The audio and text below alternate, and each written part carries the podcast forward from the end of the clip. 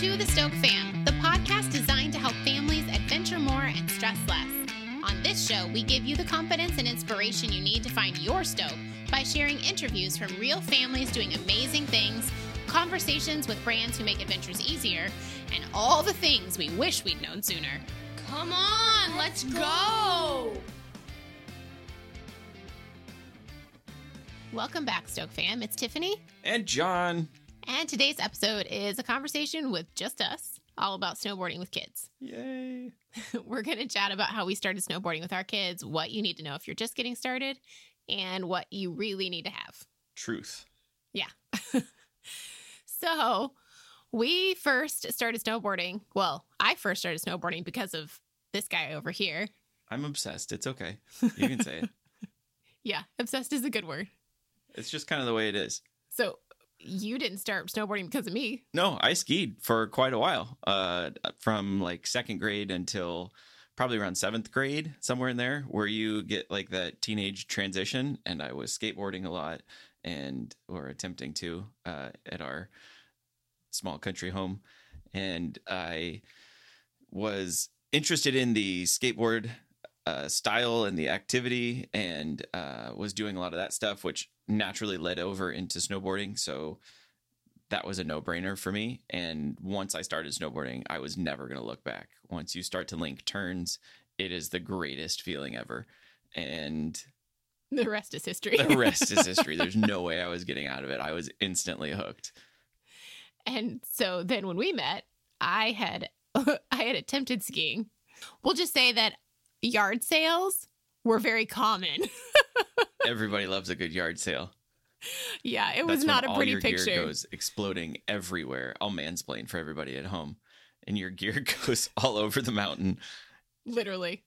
See, this is what happens though when you try to learn to ski on the ice or on like yeah, the ice coast The ice because coast. because I would hit a patch of ice and instantly go down cuz edge control was not a thing that I knew at that point and it was just face first on the ice skidding down a mountain and I was like I am done. I am never doing this. I'm over it. I'll never forget my first time of experiencing Ice Coast. Ice Coast kills. It was a riding at Wolf Laurel. And Oh. I saw this beautiful bank and I thought, oh, I'm going to carve up this thing. It is absolutely gorgeous, untouched. and I just slid and skittered out and it hurt so bad. And I was just like, I'm going to take my snowboard and throw it because I'm going home. This was Where literally am I? I think the first and only day that we have ever bought tickets and it was less than 2 hours and we were like we're done. We were so spoiled and snooty and just like, because we'd always Well, take I- trips to come back here. Yeah. But as soon as we hit all the ice, we were like, I'm I'm over it. I'm done. It was just a bad day all around. But yeah, so that was my experience with skiing. So then this guy over here is like, Hey, you want to learn to snowboard? I love it. And I'm like, uh, no, not so much. But I didn't appreciate at the time how anti cold you were no, you didn't. and what your situation or or your experience skiing had been It had been So, so, bad. in these things because for me going to the mountains going to the the the lifts and the resort was like christmas every time i would pull up. Honestly like the whole drive i was excited the entire drive to the mountain. And that's all i wanted to share with you is this amazing place. It's my favorite thing ever. I didn't realize that some of my absolute favorite things are not your favorite things at all they they My definitely bad. were not. They're they're growing on me a bit, but uh no, they definitely were not. So yeah, so no, I'm coming around a little bit. In fact, a lot, but thank goodness there are things like the proper gear. warm gear. And I always said from the get go, gear is everything. If you have the right gear, you'll go forever. Yeah. It really does make a difference. So so we could talk about the first time it was maybe not the first time we'd been riding, but it was the first time I'd gone up the lift Well, okay. with or the lift with you. Okay. So, a quick backstory. we lived in the East Coast. We didn't ride very much on the East Coast. Um, Yeah, like not really at all. but oftentimes we would come home for holidays and often when it was christmas or whatever i would always try and snowboard as much as possible um, And, he finally convinced me to go. Actually, we were just dating. We were just dating. I, it was before we got married. So when we would come back to visit your parents over holidays or something. i really think we were married were we? yeah i think so I thought it was we were still dating, but we had like just gotten married because i seriously was like you were ready for divorce it was bad. It was so bad. Okay, so here's the story. it was like today had- is your last day bucko So here's the story. and that's me like really cleaning up the conversation conversation was not very clean. We'll just it, was, was not, not a family friendly podcast it material, but calm it was not so so the story is that we had I had taken lessons and I had gotten fairly comfortable on like the bunny slopes, right? And I had gotten pretty comfortable taking a lesson for I don't know, a couple days and finally wasn't just, you know, spending the day on my butt. And so I was like, yeah, I can do the lift. I've done the lift with my instructor. I can do the lift with you. So I went up the lift with John and his three younger siblings. They're 11, 12, and 13 years younger than us. And they all knew this mountain. They grew up on this mountain. we know this mountain really well Like, this is the mountain. we knew this mountain really well We knew this mountain really well, or they knew this mountain really well. Now I know this mountain really well, but they knew this mountain really well. And so they're like, Yeah, let's go up to the lift. You can do it now, right? And I was like, Yeah, I can do it. So I said, Just don't leave me. Just tell me where, where I need to go. So we get to the top and they're like, Okay, so we're going to go down this way and just stay to the right. Stay to the right and you'll meet us at the bottom. We're going to stay to the trail at the right. Well, now I know what they were meaning. But then I stayed all the way to the right. far right, which was the worst possible decision you could have made. but I didn't know that. It was a green run. It is the one run on the mountain that every one of us, since we started snowboarding, family, friends, nobody goes down that run. You It's- don't take it, on a board. no. It's, it's fine for skis and for a beginning skier. It is not okay for a snowboard. You do not have enough speed and you get stuck. So, needless to say, they were all faster than me because I was brand new and they all took off. And I thought I knew I was supposed to stay right. So, I stayed right. I fell and fell and then got stuck and couldn't walk or had to unstrap and walk because I couldn't get back up. And then I finally got to a point where I could strap back in and start heading down the mountain again. and beginner move ended up falling into like this like big pow field on the side of the of the run. And this was right about the time that I could see the bottom of the run and they could see me.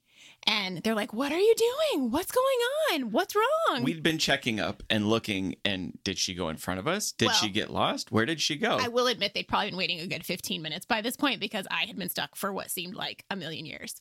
So I get stuck. I'd never been stuck in POW before. I had no idea how to get up and I just kept trying and trying. And if You you've sink. ever been in snow when you can't get up out of it when it's really deep, you know what I'm talking about. But I also had a board strapped to my feet that I'm not comfortable with. Don't know. it was not fun. So I finally get myself up. I am hot. I am miserable. I am like, this stinks. They left me. I was so mad because here the whole time I'm trying to pull myself up out of the snow, mind you. I'm sitting here going, okay. They said if only you could see her face, the, the angry face. Like it's so. it's still vivid. I was like, they said they wouldn't leave me. I told them not to leave me, and they assured me they wouldn't leave me. So then when I get down there, and the first words out of John's mouth are, What's wrong? What happened? What? I was like, You want to know what happened? You blankety blank happened. You left me. I was so mad. His sister at the time, his youngest sister, was probably 11, 10. And she caught the tail end of my my spew and she looked at me with the widest eyes I've ever seen on her face. I think everybody's eyes were really wide once we realized, oh, oh, this is happening. and I think she really did think like I was gonna punch him in the face or something. I was hot. I don't think I was like, I am done. I unstrapped. I started walking off. I took off my gloves. I was like, I am done. I am done snowboarding. This can be your thing. I am not having it. And I literally started walking away. It was definitely not the time to say you're really cute when you're angry. No. It was kind of that moment. It wasn't. Um, needless to say, we, we did resolve it. we talked. we did we resolve talked. it and believe it or not he convinced me to go again but next time he was he was very smart he did not leave my side In my defense, I got nothing. I'm, it's it, So the moral on. of the story is the moral of the story is read the trail signs that say go down Cascade, oh, not Holiday. oh. But that's not in my defense, or No. I'm definitely not going to stir that No, up. no, so that wouldn't that the wouldn't be fair. moral of the story Moral of the story is that you should definitely take lessons. And Stick when with you buddy. say you're going to stick with your buddy, you stick with your buddy and they're in eyesight, which is why we actually drill that point home with our kids. So that kind of, we should probably move into, uh, you know, talking about with the kids, not how just we got started and almost before we like almost stopped having kids or didn't ever have kids, oh, what would that have been like? a whole new life. Nobody thinks about that. Yeah. Yeah, no, no never mind. So, Trips. needless We to say, trips. all of our after that, he did finally convince me to get back out there and try again, and it started growing on me a bit. So we took a few trips um, here and there. We went to Stowe, we went to Bend, um, and went to Bachelor, and did had some fun trips and with friends, and sometimes with just us, and that really started to kind of grow on us. And then um, he, and then eventually we ended up moving out west for many reasons, but one of them was to be closer to mountains and stuff, um, because by this point. I actually didn't hate life. she was starting to enjoy it. She had gotten to the point where she was like, "Oh, this is really fun." with reservation. Yeah. So she caught the bug, and now that we're out here, Yeah. you've really taken off and and fallen in love with a lot of the things, which really gets me stoked and super excited. But since this is a family podcast, let's bring it back to the family Yes. and chat about the kids. So we started with our kids when they were really little, but our oldest actually did not start on a snowboard. We actually did start him on skis. Like we started John them on skis, It lasted for one, two days. tops. Yeah. It really quickly we he it didn't really it didn't really connect. It was less than a season for sure. It was only a couple of days, and I think he was only like, gosh, like sixteen months or something. Yeah, and he had the center of gra- center of gravity of the inflatable flailing arm man. Bless his so heart, he, did. had no chance really at being successful. We were on boards, he was on skis, or we He were was really- walking with him. he's always been very tall for his age and he was very a very tall toddler and so it was just a really tough balance for him It was difficult. yeah It was difficult. so needless to say the next time we went back up there we actually picked up a burton riglet and put him on a riglet and he was yeah probably 18 between 18 months and two years old i forget exactly what whether we would took him first in the spring or if it was first in the middle of winter so that would kind of depend Spring is always a terrific time to take kids up there, though. Once the season is getting sunnier and it's a lot nicer weather, yeah everybody's going to have more fun when the sun's out or bluebird skies, especially if it's your first time. Because if you're miserable and you go down, say, holiday, a green flat run, it's not fun for anyone. And I will I'll just have to interject this because I think the next time we went, we went know your dad went with us. I remember this time and you guys were having the time of your life. And it was just that temperature where it was wet here in the Pacific Northwest, right? Like it's wet if it's not cold enough and that happens semi When it hovers right around freezing. Right. And so I remember sitting on the chairlift and you guys are like hunkering down on the chairlift and like, but thrilled because you're still getting to go ride in your dad's skis, but like um, getting ready to go like take your run. And you're like, this is awesome. This is so great. The snow's so good. And I'm sitting over there going, I am so miserable because I was still at that phase where it was. I didn't quite move enough, I think, when I was riding. Like there wasn't that same, it was a different, you know, that different level of riding. It was not a powerful ride. Right. So I never was getting warm enough on the run to then like stay warm enough on the chairlift. And so I was just getting miserably cold. And you guys were like, this is awesome. And I'm like, I'm going to go get something warm to drink in the lodge, which happens. Sometimes it, definitely happens. Does. you can, he can handle the cold a lot more than I can. So real talk there. But yeah, with the kids, the springtime is a great time to have them learn because if you can get that spring, sunny spring day that's still at night crisp and cold so it's not wet, it's so nice. It's And- easy to keep those days light and playful, and Yeah. you know everybody can stay a whole lot happier. Um, and if those first trips, when they're when they're short, they're easy, they're fun. Everybody is going to have way more fun. It's Yeah. not going to be this uh, forced. You're gonna love this because I love this thing that I don't know where that energy would come from. It, it certainly wouldn't come from me. Um, of course not. you know, there'd be zero stoke there. You could totally ask our kids, and they wouldn't say that that has ever come out. no, Never. No. Not even once. Yeah. But um, when we first when we first went, we would make sure too that the trips were short themselves. So sometimes we would go up and it stunk because we would go up with the mindset of when they're tired, they're tired, and we go home. And or or we take turns at that point and go ride on our own while the other one just plays at the base And in it- the snow because you know the kids are or takes them in for hot chocolate. Yes. Tag Yeah. team, back and forth, back and forth. You got a lap. Okay, now I get a lap. Yep. Okay, you got French fries last time. You got to get hot chocolate this time. My favorite way to do it when we were when the kids were that age though was to actually take grandma with us. it Yes. happened a few times and it was great because I actually remember once, I think it was when Garrett was a baby. I think I remember once when we were still ha- helping Tomer learn and Garrett was a baby and your mom came with us and she sat in the lodge and was happy to cuddle baby Oh yeah, she had hot chocolate, a book, and a baby. and she was just happy as a clam and i would just come in to nurse and then i would go back out for a while and i would come in nurse warm up myself and go back out and it was it was beautiful and then when tomer got too tired and was done she went he went in with her for a while and then when they were all done done then we finally wrapped it up and called it a day but it worked out really well because we both got a lot more ride time we know it's not always possible to do that but if you can use it Yes, use what use whatever resources you have available. That's right. That's right. Makes it easier. And even if you don't have a, a grandma close by, see if you can pair up with another family where you can do some trade offs too, because that also works can work out really well. The other thing I have to say too is that the first times we took them, there was a lot less focus on being on the board and a lot more focus on having fun at the mountain so that the mountain became a fun place where it was sometimes it was just sledding sometimes it was playing in the snow sometimes it was throwing snowballs at your brother sometimes it was just it's definitely investing in the future. It's Yeah. one of those things where if you ever want to go back to the mountain again, if you enjoy being up there uh, and you want your family to be involved with it, as I was delusional and wanted them all to be there uh, to share this fun time, uh, yes, you must keep it fun because if I don't know if I'll edit that out or if you'll hear it because that was hilarious. I could just hear John's was stomach, from across the room. Holy cow. I think he's hungry. If you keep it fun, you will go back. Yeah. And if you don't have your most epic time every time, but you're going to go back, that's still worth it Yeah. because And- you're still going to the mountain. Right.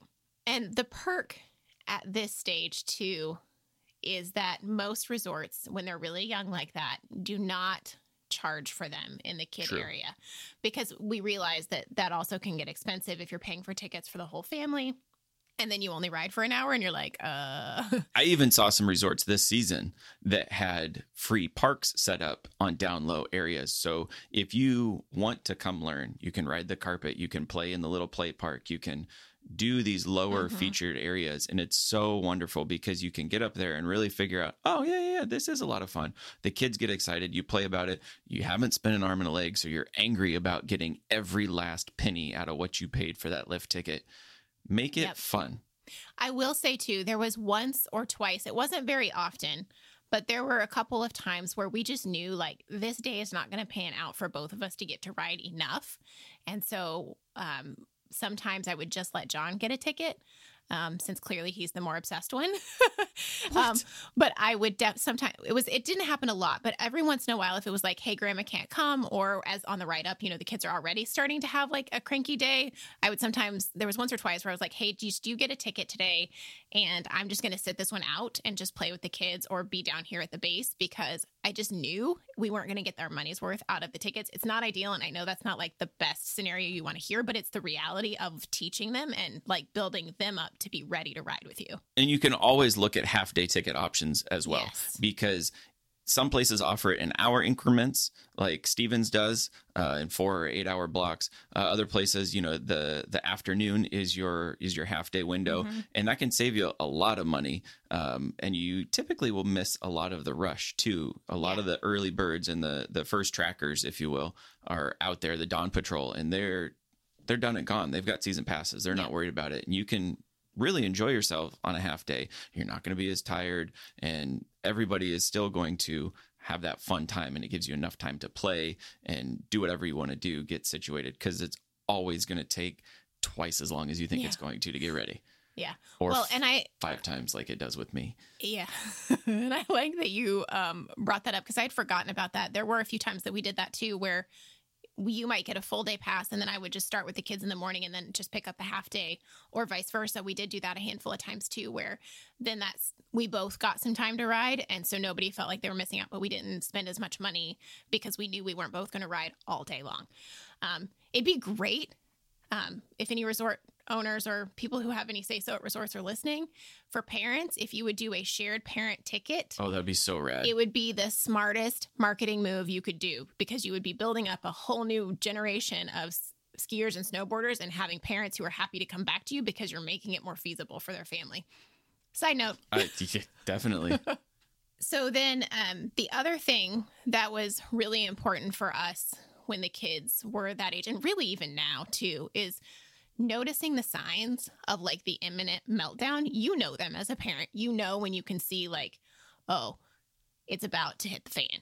I know that the hangry meltdown or the tired hang- meltdown is about to hit, and if I don't address it, the whole day is ruined. And either it's if it's something that you know you can stop and fix with a food, then great, stop and fix it with food. But if you know like, okay, this day is done, call it before you get there. Watch the signs and stop it because if you don't, it just can turn into like the biggest disaster ever. And if you leave on that note before the meltdown happens, like we've said already, they're going to want to come back. But no, I'm not done with the mountain. I haven't been here long enough. I want to ride This more. you, right? Do you know how much I paid for this ticket? It's all Yeah. about managing expectations. I, it was the hardest thing for me to do. It's really tough. I don't want to leave the mountain. This is my happy place. I didn't get to ride the way I wanted to. It's okay. Yeah. It's you're going to come back. Yeah. Just keep coming back because now after we've gone through all of these things, can we ride longer? Yep. Usually. you know? Oh, it's okay, so. I'm going to tell this real story because this is also important to know. So earlier this season, we went somewhere. Well, we went two times. We went on two trips to different mountains than our home mountain, and with Indy Pass, and we visited um, Mission Ridge and we visited um, Silver, Silver Mountain Resort. and we spent two days at both of those resorts. And I kid you not, the first day at both of those resorts was Oh. a wash. Oh, they were oh so bad. See, so bad. Remember that feeling we said he never has? Yeah, that, that's happening right now. I can see it on his face too. So Every time. basically, we got there. It was a new environment. The certain areas were steeper than they were used to, or the the just terrain was slightly different, and so there was like the It was freak new out and moments. different. It was new and different. It was more challenging in some ways, and so they had freak out moments. And the first day was terrible, and they ended up like the next day though was much much better, and then. Our oldest was like, "We've just decided that the first day is the worst and the second is the best." yeah, first is the like, worst, second is the best. Great. As they're chanting this in the back seat. Yeah. And I was like, okay, so now we have to shift this in our mindset from now on that when we take them to a new place where they're going to be challenged, we're just going to have to realize that day one, we're going to have to treat like we did when they were toddlers. Yeah. No, it's their mindset. No matter what I want Yeah. to do, they've already kind of dropped the gauntlet and said, this is how it's going to be, old man. At least for now. Hopefully, like that'll change. But for now, that's kind of where we're at is when we start to, when you start to push their limits a bit. That's just what happens.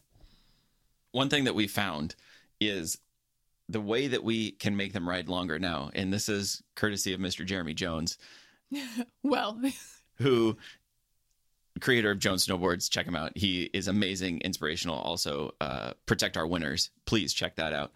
He had me think about a lift ride minimum or a run minimum. Basically, that's what he said he did with his kids. It's a great idea. It's what we do with ours too, where we say, okay, today we need to get five runs, 7 mm-hmm. runs, ten runs. Know your mountain. If it's a long slope, Yeah. then you you may only be getting three to five runs. If you are making fast hot laps, then you know it may be a 10 run minimum. But figure out a target number, a goal. You work towards it every time. It becomes a conversation that we have on the chairlift. The boys ask, How many is this? Oh no, no, no, we're at number six. We've got four more to go. And then it's hot chocolate time. They're all about it. And it mm-hmm. is honestly made things a whole lot easier for both of us. It's managing expectations for them. They know kind of the target for the day. For us, we at least have a window of we're going to get this. Yeah. And the best part is when that target run number can be enough where it's a little bit of a stretch for them. So it pushes them a little bit, but it's also enough where it like meets that, like, okay, if we have to leave right at this, it's, it's, I still felt like I got a good day. And they're going to want to, and everybody's again going to want to come back. But it's not so far that you've pushed everybody into like meltdown zone. You're not at the breaking point. Yeah. You're you're not at the you know, we'll never return And line. sometimes we hit and surpass our goal. And that's really cool when that happens. But other times it's like, and sometimes we don't even hit the goal. But if we have the goal, it keeps everybody kind of pushing towards that. it, it helps us stay accountable to Yeah. each other without just yelling and frustration. There's a clear expectation. Yeah. Oftentimes we have to lower ours and they oftentimes have to increase theirs, but the other thing that you and Jeremy um, like bonded over, I think, at a at the same uh, event was when you guys were talking about pocket snacks? yes, Yes, pocket snacks are a must. And a particular pocket snack. You both had the same like like thing. You were like, yeah, that's what I always use to like motivate my kids. Skittles. Skittles. Always Skittles. Pocket I thought she was going to go to pocket bacon. I wasn't sure there, but I had to remember. But definitely Skittles. Yep. I like walked up in, in the middle of their conversation when he was talking with them and they're like totally geeking out over like, yes, you always have to have Skittles in your pocket. Hey, we It was were like hilarious. having a dad moment. they were ha- totally having a, dad moment with a line of people behind them.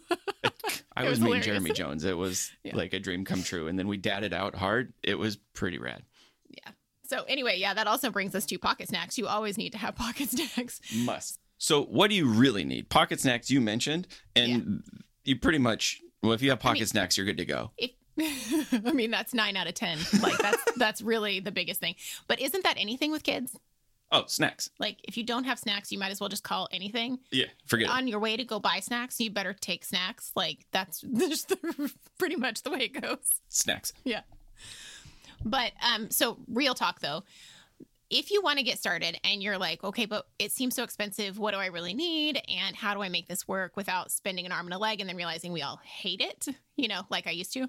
Um, so, what you really need to break it down to start is a waterproof, warm, insulated, probably Breathable. for the kids, but yet breathable if you ideally um, outerwear. That's really what it boils down to, and base layers that are not cotton.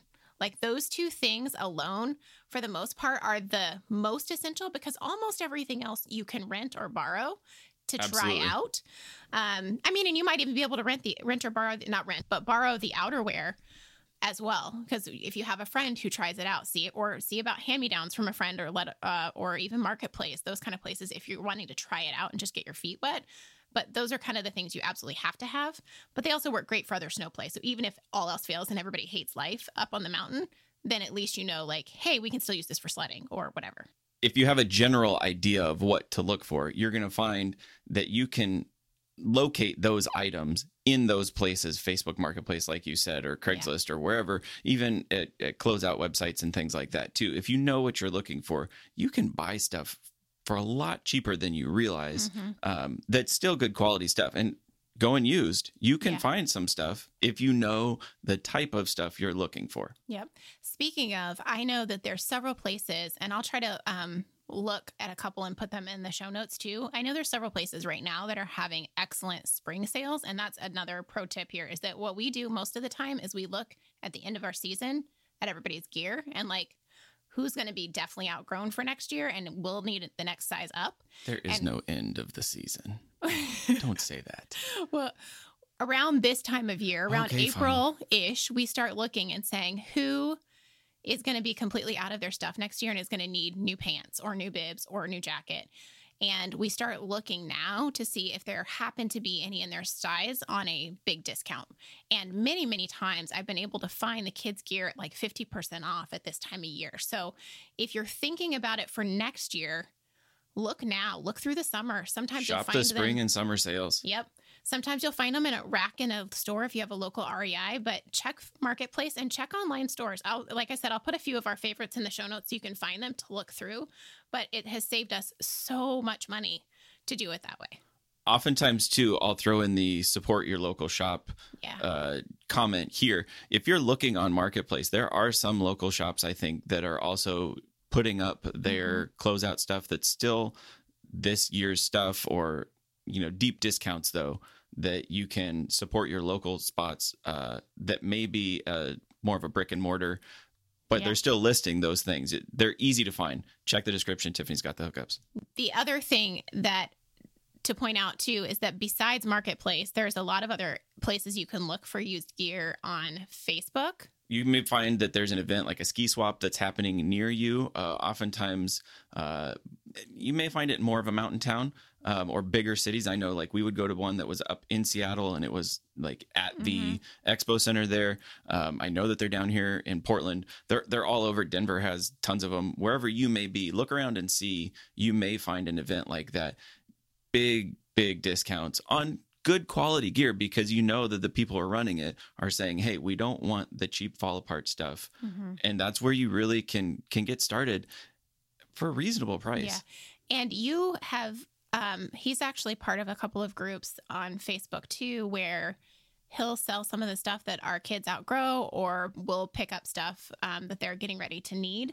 Snowboard well. Trader Yep. and Kids Snowboard Trader um, are the two that I primarily go back and forth with. There's a lot that have branched off of that, all starting from the base of Dig My Quiver, uh, which is an amazing group that is all a bunch of crazy snowboard lovers like me. If you want to go down the crazy rabbit hole, you'll find it there. Um, yeah. And there's a women specific group too. Just FYI. Dig the Stoke, bury the hate. Moving on. Okay, back to kids. Um, so yeah, waterproof, breathable outerwear, and we have like a full guide on how to choose the pants and jacket too. So again, I'll link to those. How convenient. You have a blog post Yeah. that tells people exactly do, how to yeah. find the best gear. I do. So even if you're, you know, out in the store looking, if you go armed with that information, you're going to know what you're what what to look for so that you buy something that's quality and that will last. Um, and yeah, it's way too much to go into in this particular podcast, but we potentially can do some more later. But all the information is there, and it talks about what to look for in terms of water waterproof and breathability ratings, and um, like Construction, to look for, yeah. materials, all of those sorts of things. yeah, yeah. And then um beyond that, if you're ready to invest too, if you know that you want your kids to to keep going with you, we got our kids our fir- their first snowboard was a Burton Riglet and it's the perfect like board for a toddler. So they're terrific. The the riglet, if you're familiar with how a snowboard looks at all, it has metal edges that go all the way around it. That's what contacts the snow. That's what gives you that that edge uh, bite to carve to make the turns, etc. The riglet does not have that. It's all plastic. There's no metal on it. The edges are actually beveled up, so there's no. It's much tougher for the kids to catch an edge. There's there's really no edge to catch, uh, so it keeps them from doing the worst slams because that's always what happens when you catch an edge. Uh, you're done. It'll Yeah. just whiplash you into the snow. And the riglet's awesome because it doesn't have that, and it's got an awesome reel on the front of it. So it's kind of like a draw cord that you pull out and you can literally tow them. So we could start on very mellow slopes, on kind of flat slopes, Shoot, you can start on your carpet at home. which actually we did. Yeah. They Yeah. have a cover for $19 or something like that that snaps over and around it. For hard floors, but then it also works on carpet. Hard floors and carpet, exactly. Yeah. Uh, or you can just do it without it. I've seen lots of people do that Mm-hmm. too. It works great because it helps them kind of figure out their balance point, how to stand on it, get used to it as it's moving underneath of them. before they're all bundled up in all of their gear and it feels more awkward. Yeah. Yeah. And the other thing that I really loved about the Riglet at this stage is that it uses regular snow boots. So if your kid has a pair of regular snow boots, you don't have to buy special boots. You literally can just buy the board and start them on that as they're learning. So that's why I think it's so great as a starter because it's also really reasonably priced. Like, Brand new, like a hundred bucks. uh, yeah, I think with bindings it's a little more, but I want to say like it's less than 200 with board and bindings. And you can find them say, like- used. and for you can easily find them used for a 100 bucks or less. Yes. Yeah. So it's a great way to start. Um, if your kids are a little bit older, though, Then I would say look for something uh, after you've progressed from this and they need a first real board. or if you're starting and your kids are older and won't fit on the Riglet anymore. This is also true. Uh, we prefer brands that are a little bit more core to the industry. Uh, so we would say like Never Summer. Uh, Never Summer Bantam is what Garrett is riding this year. This is my first year on a Never Summer. Tiffany has been preaching Never Summer. I am in love. And now Tomer, we all four of us have Never Summer boards. They're amazing. They rip and the construction's amazing, the quality Mm-hmm. they're made in the U.S. Um, I love them. I'm a convert now. Prior to that, I was a huge fan of Mervin Manufacturing, LibTech, GNU, Which are still great. excellent boards, Yeah. also made in the U.S., made just just up in Washington. Uh, so you could go with the GNU Recess or the LibTech Banana Blaster. Uh, they're both terrific uh, boards to get started with. Good entry level, made by excellent companies. Also, Jones is another brand Mhm. that makes excellent boards, high quality. Um, same price for these, uh, two fifty basically for a, a big kids board, if you will. Most of the time. Uh, yeah. So the Jones Prodigy, the Never the Summer Jones be a little higher than that, if I recall. It's 250 right now Oh, on the summer okay. spring sales. That's why Oh yeah, buy now. buy now. All of these boards I just checked prior to, to recording. 250. Never Summer Bantam, GNU Recess, LibTech Banana Blaster, Yeah. Jones Prodigy. They're all excellent boards that will grow with them Yep. as their skills progress too. It's not going to be we bought some cheaper boards uh yeah, that they were fine. they were they worked okay uh, but they weren't as durable they didn't hold up as well Yeah. the edges kind of wore out they didn't hold wax etc uh, we won't say the name and throw anybody under the bus they were great first boards uh, yeah, they were, and they're a well-known brand too. They're just the, construction, definitely is not as not as nice. our boys are rough on things Boys are rough on everything. and we often say and it's tough for me because i collect these things but they're tools not jewels and yeah, Yeah. I'm getting some crazy faces from Mama over here who who keeps her boards in tip top shape, pristine. Go figure. till a kid on a lift takes a chunk out of it, but that's a story for another day. Yeah, it's your kid, so you can't really throw them off the lift, can you? um, yeah. So, So those are anyway, boards are to get started great- with. those are some great boards to start with if you're just getting um just getting into it and they will need bindings but you can keep the bindings pretty basic and really just about any kid's binding at that stage isn't going to make or break anything No. So it's just whatever you can find for a good deal um, for the most part is what i would go with at that stage and and boots for the same boots really making sure they're comfortable and they fit but actually ones for boots for kids the um Again, Burton, I'm going to throw them here because the Totally. thing I love most about the Burton boots for kids is that they have a grow with me system. So when you buy them, you if you buy them when your kid is at the low end of a particular size, they actually will grow with them into the next size. So you'll get at least two full sizes out of one boot by taking out a portion and cutting off a portion of your liner. So that alone is worth Everything. so much, yes. So, and um, they really lasted through our kids. We were able to sell them again too. So that was the other thing is that because the kids only wear them for such a short time, they had tons of life left, and we were able to resell resell them and get at least half our money back. And that's the thing to think about too. If you buy quality gear, there's other people like you that are looking for quality gear. Mhm. And knowing Snowboard Trader, Kid Snowboard Trader, all of your other local ski swaps and things, find those places because that's where you can you, you find, you know, you, you pay 100 bucks for a boot and then you turn around and you sell it for 50 or 60 bucks. That boot wasn't a 100 bucks. No. And the other thing, too, as you were talking, I remember this too. There was one year in particular that we had a really hard time knowing what size board to buy for Tomer because he was going through this major growth spurt. And I was like, I don't trust buying this next size board because Yeah, I'm afraid even- he's going to blow past it. So we ended up actually buying him a season long rental. And instead of doing it at the mountain where it's I love to support the mountains, but it also if you're going to be going like that that year, I think Those we went like 20, 15 20 days. And so when at least and so when you're looking at that many days, that's a lot of money on a kid's rental. That's more than if buying one. And so we ended up doing a season long rental from a local board shop and it was so economical. I think it was like less than $200 for boards, boots, bindings. And the perk was that you could come back mid season and upsize if your kid grew. And we were right at the edge on boards and boot size. And I was really nervous about dropping the money on it that year. And It paid off. it we totally paid off. It was totally worth it. So if you have local board shops, uh, checking into a season long rental if you're not quite ready to spring for the full package is also another great way to save some money. And now bigger stores like REI are getting into that. Evo does it here locally.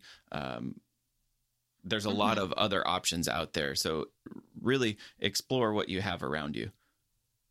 Totally. And um the other thing I have to just say, so most most episodes I ask like what has been what's something you wish you didn't have had from the get-go that has just made things so much better or what's a piece of gear that you couldn't do without and I'm going to tell you Individual gear bags. Yes.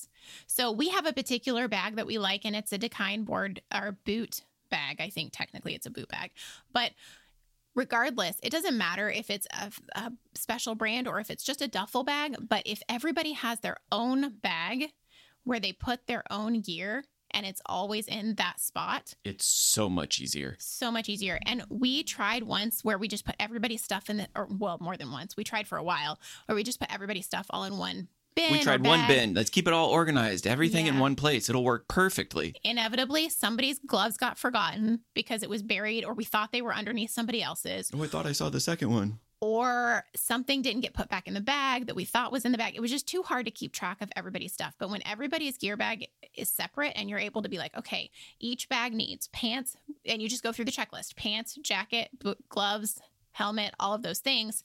The It's a lot checklist, the printed laminated checklist that's Yeah. zip tied to the bag. Are the pants in here? Are the boots in here? Are is the jacket, the helmet, all of that stuff? You, it's a lot easier to see when you're only looking at one person versus three, four, five people of- in your family. it's much easier to keep track of and we have stayed a lot more organized Yeah. and the boys now do a lot of their packing unpacking On their own. put it on the dryer take it off the dryer put it back in my bag i know my gloves go in this pocket i know my Mhm. socks go in that pocket it's so much better now Yep. Yep. It made things a million times easier. And um, as far as the rest of the stuff, so things like your your gloves, your mittens, your face mask, a lot of those are things that you probably have around for cool weather outings anyway. If not, there's pretty inexpensive options available. Um, or you can go all out. I we really love like um, merino wool layers or um, ninja suits for the kids. Airblaster ninja suits Yep. are Those- phenomenal super handy for the kids. We really, really like those, but they're not the cheapest. And so, actually, our kids have, before we picked those up for them on discount on spring sale, by the way, sales um, we actually got them some base layers from Costco. They're like the 30 degree brand, I think, and they worked fine. yeah they Um, were they were simple they were easy Mhm. um now that we have ninja suits though they stay warmer. garrett wants to live in his Yeah. nonstop. Whether we're going to the mountain or not, they quickly become the new favorites. I want to wear these Yeah. all the time, everywhere. Why can't I go to the grocery store in just my ninja suit? Pretty, pretty much the truth. and I mean, they're comfortable, so who can argue with them? I mean, Absolutely. I do because we're not actually going to the store in an ninja suit, but you know. I have. on the way to or from the mountain's a different story than just like a random Tuesday. They have the coolest designs too, They and do. the looks that I get and the weirdest colors that I wear. it's so much fun. Uh, yeah. So, anyway, all of those other things are pretty easy and inexpensive. So that is that's nice. Um, and, There's lots of options Yeah. out there. And they don't always have to be the super expensive ones when you're getting started. Start basic. Yeah, you don't need them when you're starting. And I would say though, if you're going to invest in something right off the bat, even if you're not ready to invest in the board, a helmet is probably a good place to start because you can't fix a head. once it's broken. safety. I know. I know, I know. Safety. I didn't right? ride with a helmet for years and years and years, and even watching, uh, you know, the the pros that I grew up watching, you know, not wear helmets, and it was this whole thing. And then you just stop and look at yourself in the mirror and you go, "Really? You have kids? Like, Yeah. really? Well, and I will say Are you going to be a probably vegetable?" running real long on this episode, but I will say there was one time when we were riding with your family and your sister took a real hard hit, and I think her helmet is what saved her from a what much worse situation. I would agree. She got a concussion and she She was did. in rough shape, but she only ran into the ski netting too.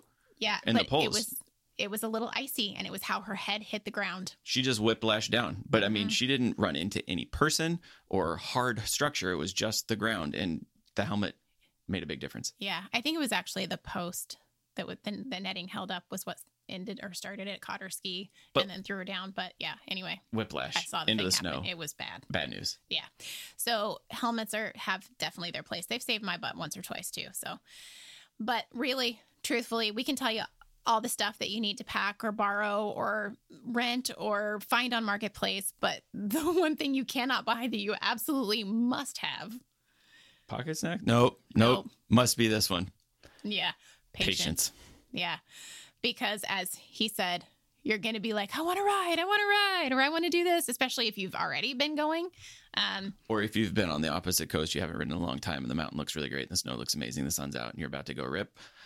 Yeah. I'm just gonna wait, and we'll hold back and have fun. It's yeah, it's it can be a challenge. And even if you're learning with them, you're also going to need a lot of patience because you're going to be trying to learn yourself and they're going to be learning and if you don't bring your patience, it's all going to fall apart. So Absolutely. The wheels will fall off. going into it with the mindset of we're just going to take this one step at a time and see how it goes and call it before it gets, you know, before everybody gets cranky, then that is definitely going to be your your best your best friend and probably the best tip we could leave you with is just bring more patience than you think you need. And snacks. and snacks. Yeah. Yeah. Get out much. there, go have fun, make it fun. Yeah. Well, but not quite in that. This is going to be fun sort of way. That's probably not the best. yeah. We're going to have fun, dang it. Take snacks, Yeah. go out there, have fun, enjoy yourself so that you will definitely return. That is the goal. So we hope this has answered some of the questions you have about snowboarding with kids and what you need, what you don't need, and hopefully made things a little bit relatable because real talk, I hated it when I first went, But but I don't anymore. Absolutely. And if maybe listening to this gave you more questions, you're Yeah. wondering about this, you're wondering about that, feel free, reach out. We definitely want to help and get more people excited and get stoked to be out there riding. As I said before, I'll make sure that in the show notes that you have links to all of the posts that we have that will help you find the gear you need. So things like gear guides to help you know what to look for, um, lists to keep you on track, and I've also got a printable checklist that you can download as well. Print, laminate, attach to your bags. Yeah. It's a lifesaver. Exactly. Yeah. So hopefully that will help you guys get out there on the mountain with your family. And uh, we just want to say thanks again for joining us today, Stoke fam. Um, we really, truly appreciate each and every one of you for listening to the podcast. And if you're enjoying the show, this is that part of the show where we go, it'd be really great if you could leave a rating on iTunes and tell them that you really like the show and leave a review. And we would love to hear that information actually, because it tells us what you love hearing. And Or it- what you don't. but the easiest way is to just click that five and then the review and rating uh, notification just goes away real fast. and then it also goes out to more people. And that's pretty cool too. Yeah. And, you know, or even if you're not a person who loves to do those, just share it with a friend who you think might find it useful. That's also super helpful to us too. Honestly, bigger goal. Yeah. Yeah. please share the stoke get more people excited about heading out there adventuring with their family Yep. That's all ultimately what it's about for us is helping everybody else get out and find their stoke too. So so you could say adventure more stress less you could. And we'll see you out there. later